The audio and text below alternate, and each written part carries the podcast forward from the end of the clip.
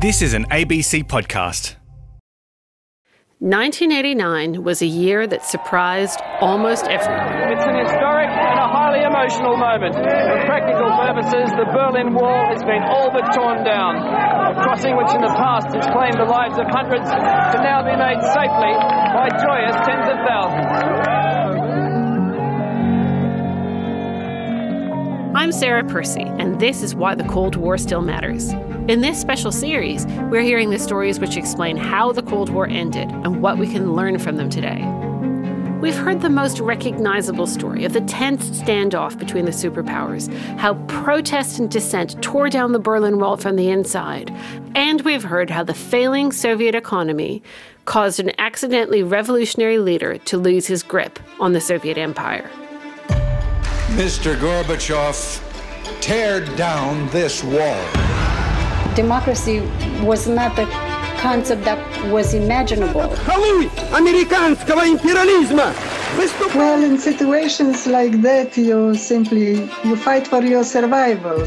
There are a lot of remarkable things about the end of the Cold War and a lot of lessons to be learned. After all, it fundamentally changed how the world was organized.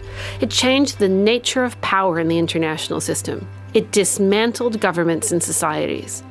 But perhaps most remarkable of all was that this transformation really took place over one tumultuous year and that it happened peacefully. This episode tells the story of 1989.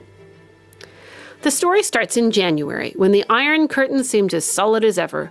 The East German leader Erich Honecker announced confidently that the Berlin Wall would still be standing in 50 or even 100 years. But by November, the wall was rubble and the Cold War was over.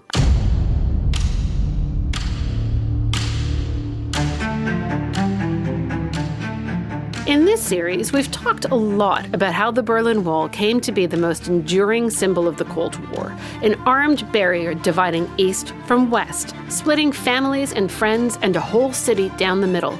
It was such a powerful symbol that its collapse caused the collapse of the Soviet Empire and brought us to the end of the Cold War. So, why was it built? Hope Harrison, who's an associate professor of international relations at George Washington University, tells us why. Well, the two German states were created in 1949 in the wake of a confrontation over Berlin after Stalin blockaded Berlin and the West responded with an airlift. And then in 1952, the Soviets closed down the border between East Germany and West Germany, militarizing the long border between East Germany and West Germany. That meant that after 1952, the only place in Germany for free movement between East and West, between communism and democracy, was in Berlin. The East German leaders wanted to shut that down. They called it the loophole, the last loophole. Walter Ulbricht, who was the leader of East Germany, pushed the Soviets and begged the Soviets, let us close this last loophole in Berlin so East Germans can't leave. So they can't keep escaping and, you know, moving to democracy and capitalism in West Berlin. And believe it or not, for eight years, the Soviets resisted this East German request to close the border in Berlin. The Soviets said, Are you crazy? We'll look terrible sealing the border uh, in Berlin. Everyone will say communism is a failure. It lost. They couldn't keep their people without sealing the border. And so uh, the Soviet leader, Nikita Khrushchev, told the East German leader, find another way to keep your people from leaving. But he couldn't do that. And by the summer of 1961, more than 1,000 East Germans were fleeing from East Berlin to West Berlin every day. So finally, the Soviet leaders gave the East German leaders the approval to seal the border in Berlin and to build the Berlin Wall, which they did beginning on August 13th, 1961. The wall began as barbed wire and then concrete blocks and it took you know a year to really encircle west berlin with the berlin wall. And then they proceeded to make it stronger and stronger. There were four generations of the berlin wall built. Over the 28 years it stood. The wall stood as a permanent reminder of the division between east and west terrible repression was necessary to make it stand. The Berlin Wall was, in fact, an entire death strip that had wall on either side of it. And in between the two walls were guard dogs, armed guards with an order to shoot people trying to escape, anti tank barriers, signal wires, floodlights all sorts of obstacles so that someone trying to escape from East Berlin across the wall into West Berlin would have a very difficult time doing so.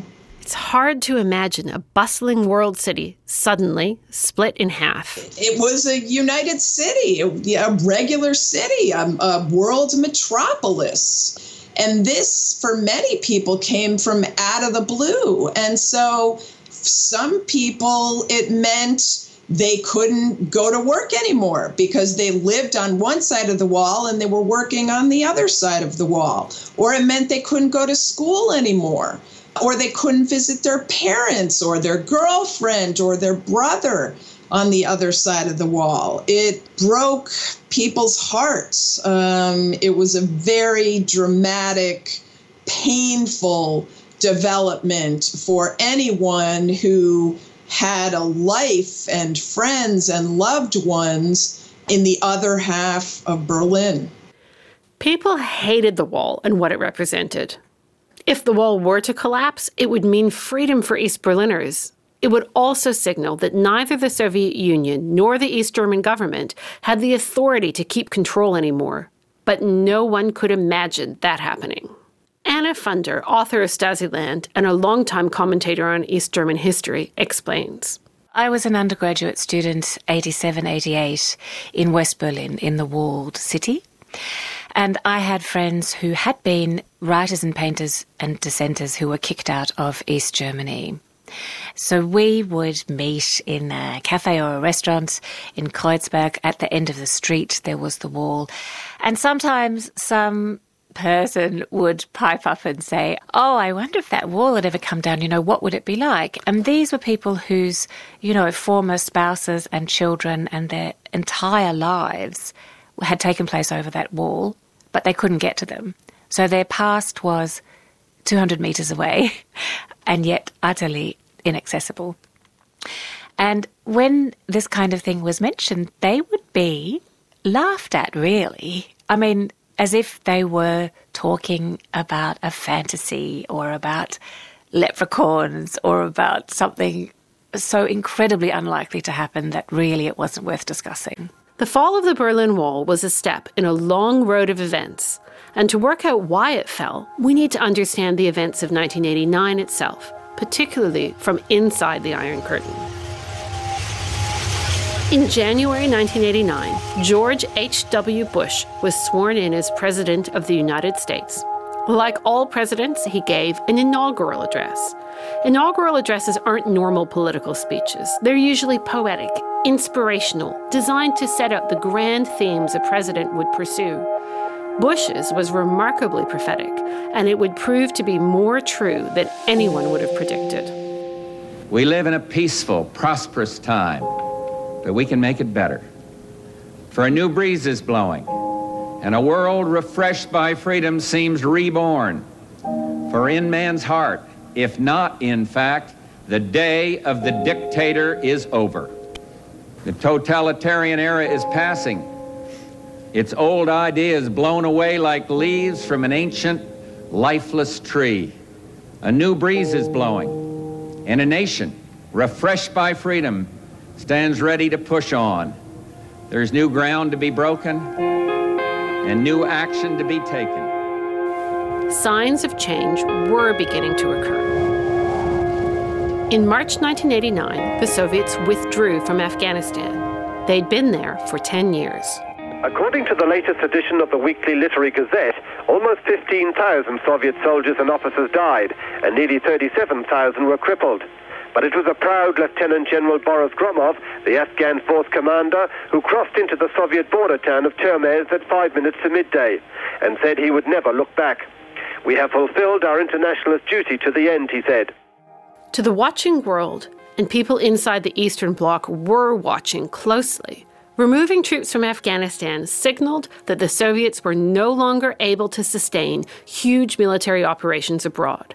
If you were a reformer inside the Iron Curtain, there was a lot to suggest that now might be the moment to make changes. Two countries in the Eastern Bloc took momentous decisions.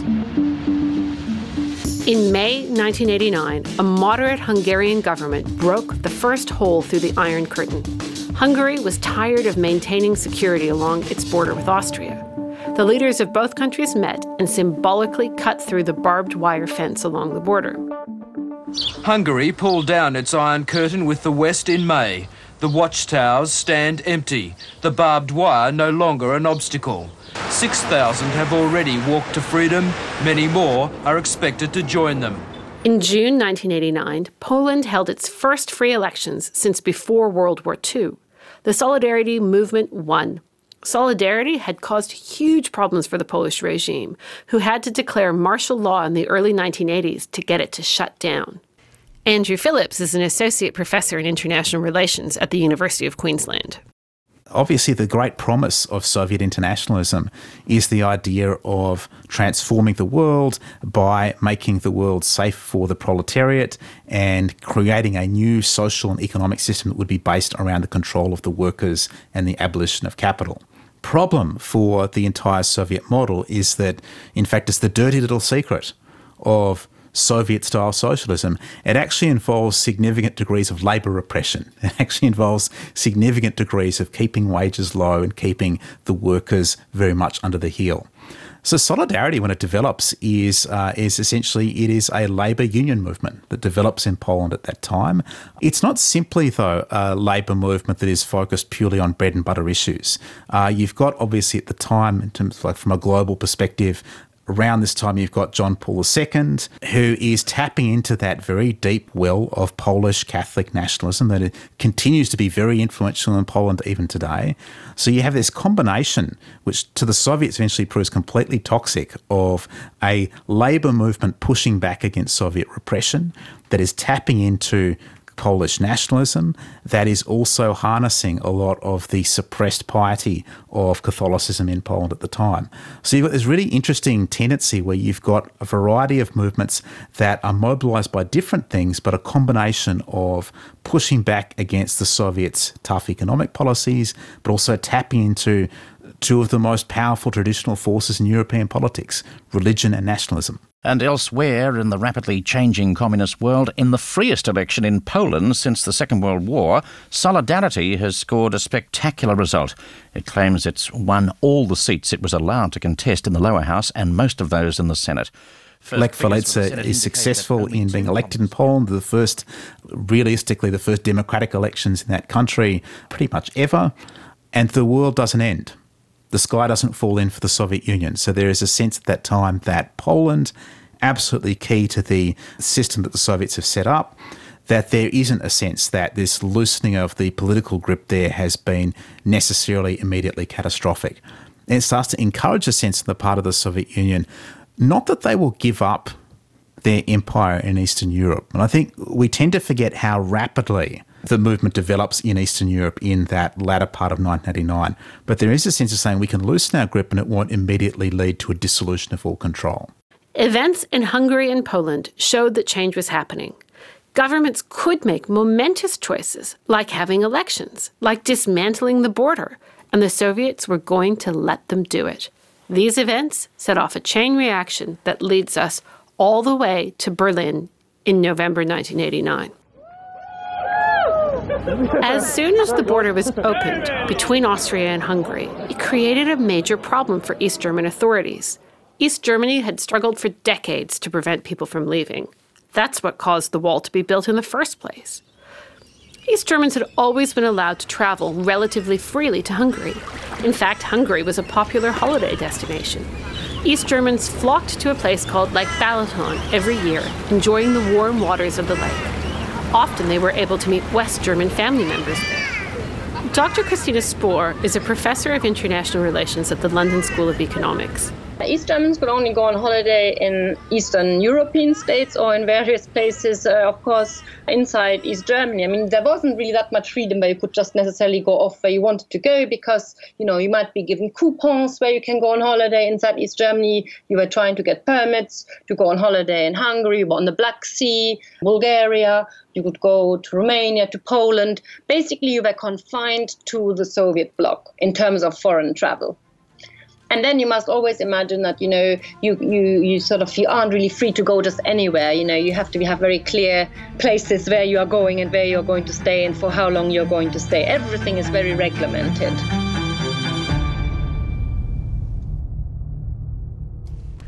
I'm Sarah Percy, and in this special series for RN, we're hearing some of the stories which explain the end of the Cold War and looking at why they still matter today. We've heard about the superpower rivalry, the dissent and protests which tore down the wall from the inside, the crumbling Soviet economy, and a leader willing to do things differently. 1989 is the year these stories converge.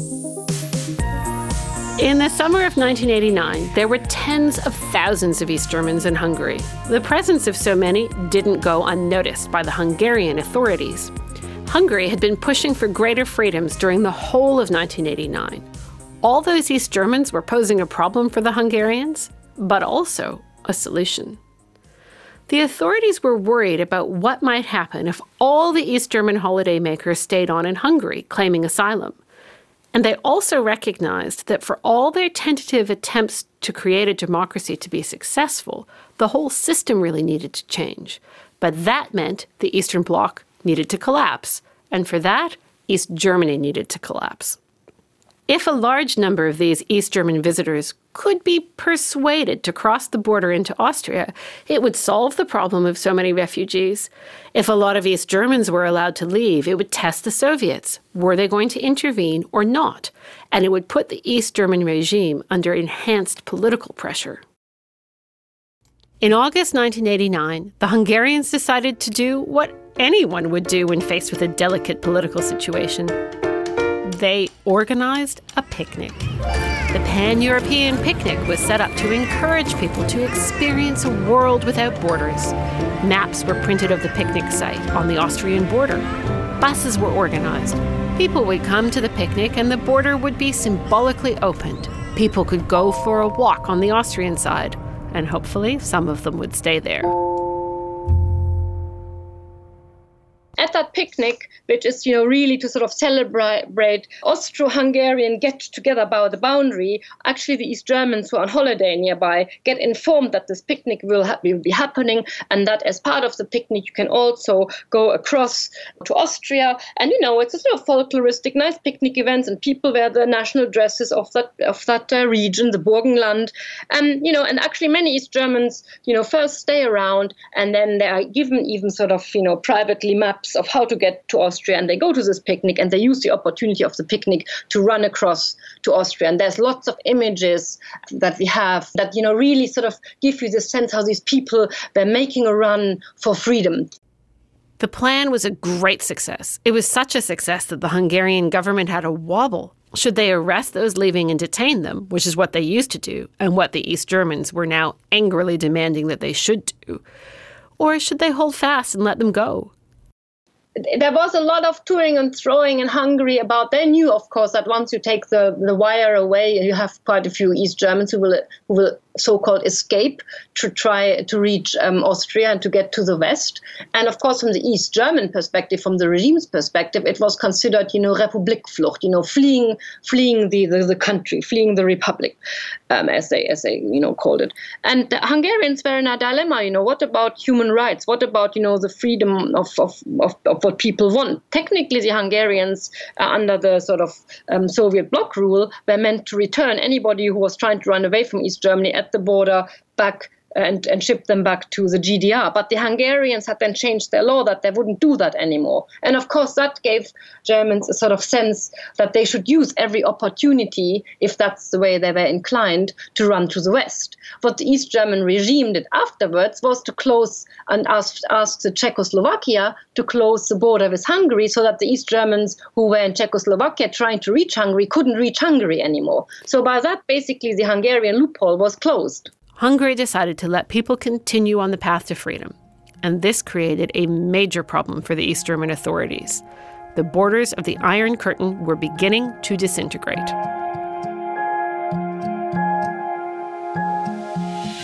During the month of September, 13,000 East Germans fled to the west through Hungary. I heard the Iron Curtain is dropped down, I don't know how to say.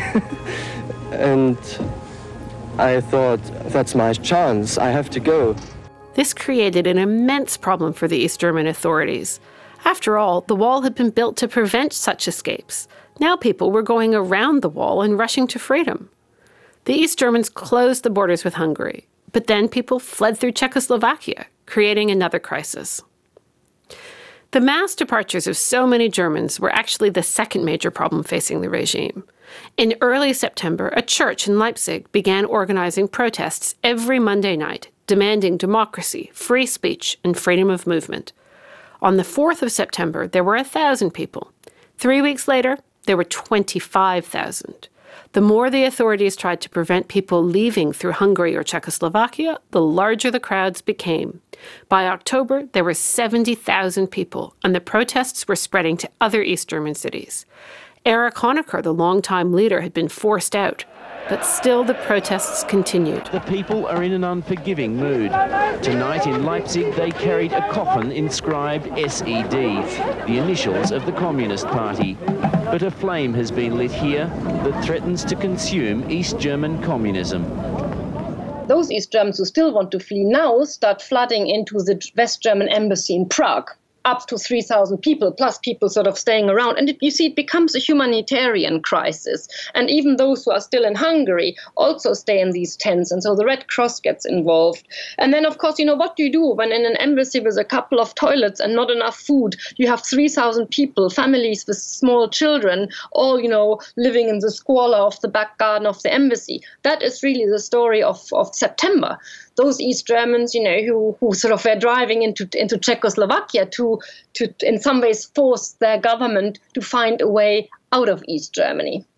There's other people who say, well, actually, we don't want to run away. We stay here.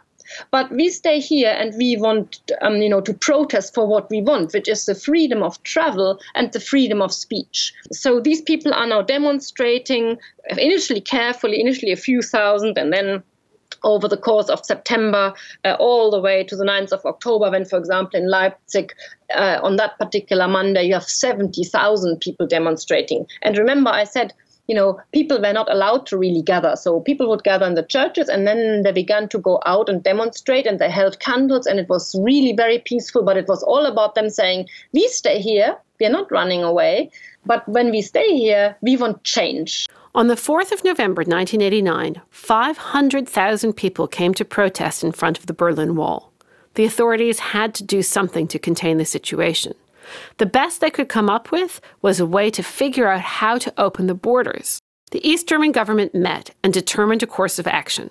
The government starts debating reforms, including of the law on travel while the government also realizes they are in dire financial straits. And the new leader, Egon Krenz, goes to Moscow trying to get help from Gorbachev. And Gorbachev says, We're in trouble too. We can't help you.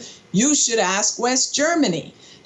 so, um, you know, all these things come together. And in early November, the East German government starts drafting a new travel law that is, in fact, really only a travel law for people who want to permanently leave the country. It's not really a new travel law on people who just want to go visit, you know, a relative or a friend or just to see the sights. The dramatic developments of November 9th then occur. Okay, so the key points on November 9th, when ultimately the wall is going to fall that night, but no one knows that. It is so important to understand this was a mistake. It was not what was supposed to happen. So the government had debating this new travel law the key spokesman for the party, who was a member of the ruling body of the Communist Party in East Germany, Gunter Schabowski, was not at the key meeting of the leadership in the afternoon of November 9th. He came in very late to the meeting before his planned international press conference and you know he just sort of grabbed some papers from his colleagues about what he was supposed to announce. And as i always tell my students this is a major lesson in why it is important to be well prepared when you give a presentation uh, especially on live tv so he gets to the international press conference and he talks about a variety of things that, you know, the leadership is thinking of reforms. And then at the very end, he starts talking about this new travel law. Um, and he's very vague and just says that, you know, there will be new regulations because they understand people want to visit the West. And so when someone sa- asks him, you know, well, what does this mean for the Berlin Wall? Will the Berlin Wall be open? And he looks down in a confused way at his notes and he says, Yes, the Berlin Wall will be open. Das tritt nach meiner Kenntnis ist das sofort. Unverzüglich. Wie die Presseabteilung des Ministeriums hat der Ministerrat beschlossen, dass bis zum Inkrafttreten einer entsprechenden gesetzlichen Regelung durch die Volkskammer diese Übergangsregelung in Kraft gesetzt wird. And that was the beginning of the end. So what happened then was that, ironically, the regime that had exercised such minute control over every aspect of everyone's life, in the moment that it was trying to control its own end, resulted in absolute chaos. And that's why everybody who got word of that from the news on television that evening ran and stormed all of the checkpoints at, from the eastern side trying to get to the west. The eastern border guards had received no orders as to what to do. There was no preparation. So, in the state of ultimate control, was absolutely losing control. And some border guards couldn't believe what was happening and took it on themselves then to to require people to show their identity documents, the East Germans who were flooding through to the West, and they instituted off the cuff their own system where they would stamp the identity papers of, as they put it, the most importunate, you know, the, the, the, those who were happiest or most euphoric to be leaving on the left hand side because they planned later to deny them re entry to their own homes. So that is the degree of kind of inculcation of perfidy in the minds of, of these people at the same time as they are absolutely losing control. On the 9th of November 1989, the Berlin Wall fell. Like all the changes that have swept East Germany recently, the beginning of the end for the Berlin Wall came much sooner than was expected. Cold War divisions have decisively crumbled. This hole in the wall, along with four others, will provide new crossings to the west by train, bus and car. The rest of the wall will remain for the moment, but an important barrier has been breached.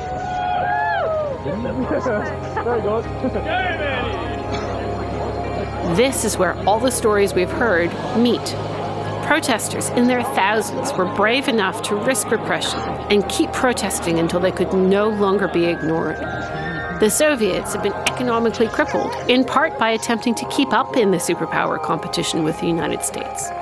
Gorbachev, a new type of leader, tried to solve the problems of the Soviet Union in a way that encouraged criticism of the regime. People began to protest even more, and Gorbachev decided to let the Eastern European Empire go peacefully in order to preserve the USSR itself. Gorbachev had unleashed political forces which were really potent, you know, and puissant. Kyle Wilson is a visiting fellow at the Australian National University and a former diplomat. And they were surging ahead, and no one could keep up with them. Gorbachev certainly couldn't. None of us could. And, you know, we were, we always felt, and I think journalists understand this very well, you know, that you're behind the game. You know, the events are galloping ahead because these forces have been unleashed that no one can control and they have to be seen through to the end. You know, the Soviet Union broke up without a civil war. There was relatively little bloodshed. The number of people who died are probably in their hundreds, not their thousands. And this was some kind of miracle. And luck also mattered. If the Soviet Union hadn't been led by Gorbachev, who wasn't willing to follow decades of Soviet tradition and crush protests, if the Hungarians hadn't decided to open their borders, if a spokesperson at a press conference had given out the correct information, the Cold War might not have ended for years, or it might have ended violently. And of course, one question worth asking is did everything really end in 1989? The month after that, Bush and Gorbachev met at Malta and they declared the Cold War was over in December of 1989. So that's a pretty important moment it would take the Soviet Union itself two years to till it ceased to exist in December of 1991. But you know, certainly that winter of 1989 90, the Cold War certainly looked to be over. And of course, that's true. When the wall came down, it was the symbol that the Soviets weren't going to keep the empire intact and that the regimes of Eastern Europe could no longer control people. But there are other ways we still see the Cold War influencing politics and life today. We see it everywhere. I think we see it in particular in the form of a sullen former superpower in the form of Vladimir Putin's Russia. I think, particularly in the West, we look back uh, with a degree of nostalgia at 1989 as the supposed end of history. There's the collapse of the Berlin Wall. You've got David Hasselhoff singing. There's sense that we've had this great triumph, end of history, here we are. You've always got to look at it from the other person's perspective. And it is telling that if we look at someone like Vladimir Putin, he says the collapse of the Soviet Union was the greatest geopolitical disaster of the 20th century. We always like to look at history for lessons. It's a tricky thing to do. The past isn't exactly like the present. And as we've seen, a lot of constellations had to line up at the right moment in 1989 for things to change. There is a lot of luck in major historical transformations. But there are lessons to be had from the end of the Cold War.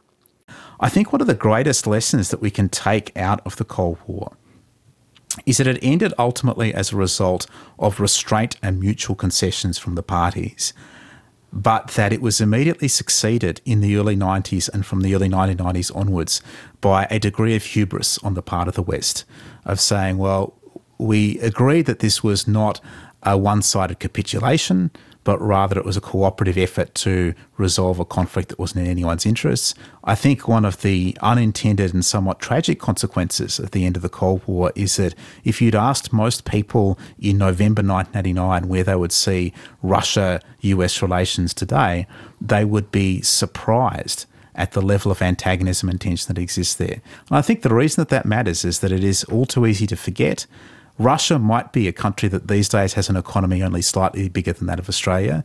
It is also, along with the United States, still remains one of two nuclear superpowers in the international system.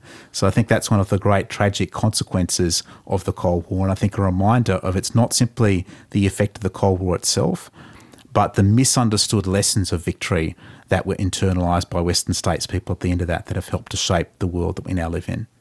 There's a lot of hope in the story of the end of the Cold War. People fought for change and at a huge cost, but they got the change they wanted. There is also a warning. It's really easy to be complacent about democracy when you live in one.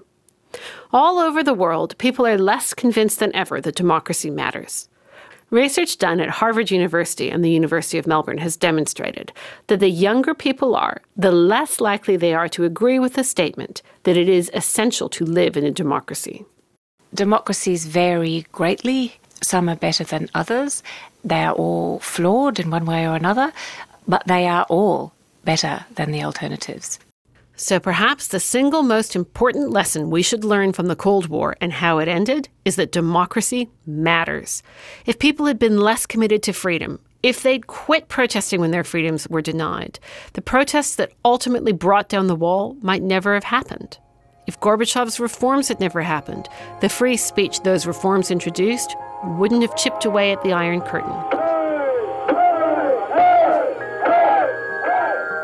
We need to remember that freedom is an essential component of democracy and never take it for granted. I'm Sarah Percy, and that is why the Cold War still matters. If you missed any of the episodes in this special four part series, you can catch them on the ABC Listen app or wherever you listen to your podcasts. The producer for this series is Edwina Stott, and the sound engineer is Steve Fieldhouse. You've been listening to an ABC podcast. Discover more great ABC podcasts, live radio, and exclusives on the ABC Listen app.